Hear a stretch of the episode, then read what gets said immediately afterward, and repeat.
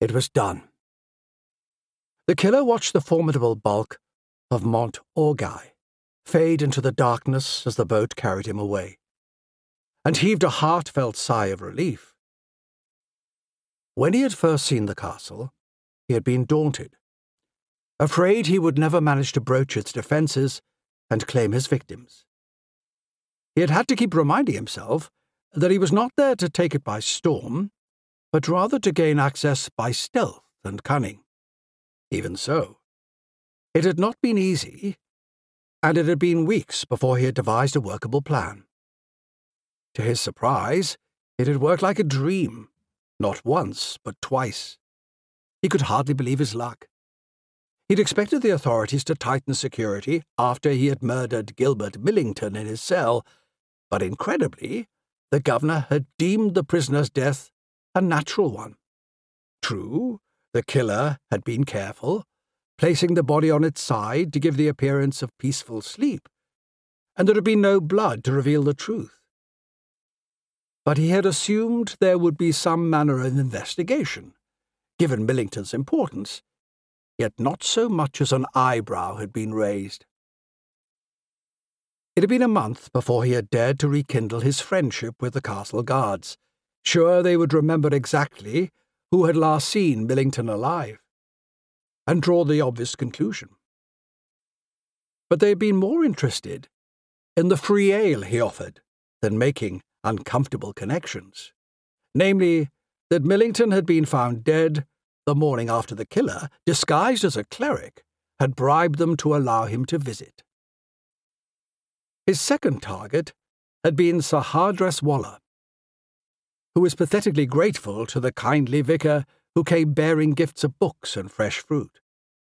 It had been ridiculously easy to dispatch him, as he knelt with his eyes closed, waiting for a priestly benediction. Again, the killer left his victim curled on his side as if sleeping. As he had left the castle, he'd been terrified Sure cries of murder would follow within moments, but there had only been amiable nods from the guards, and a hopeful question about whether he would be in the tavern later. Now, a week later, he was on a ship bound for England. By chance, one of the other passengers was the prison chaplain, a short, fat gentleman in a greasy black coat, who rarely set foot inside the jail although he was happy to claim the stipend that accompanied the post.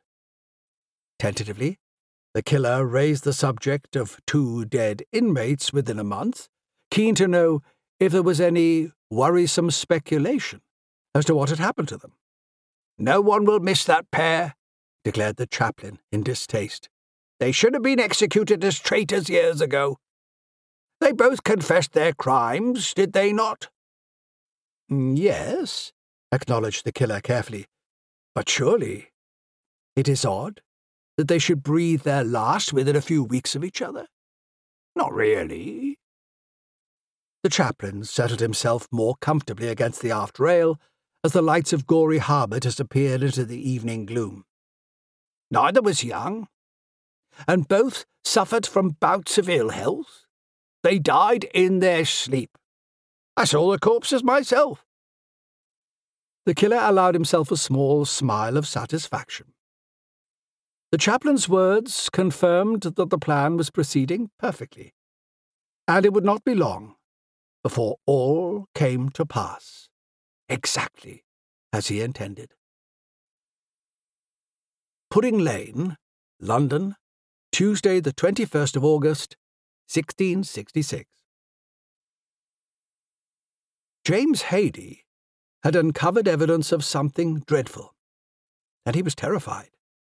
The previous afternoon, he had confided all he had learned about it to his friend John Bowles, the grocer, desperate for advice on what to do.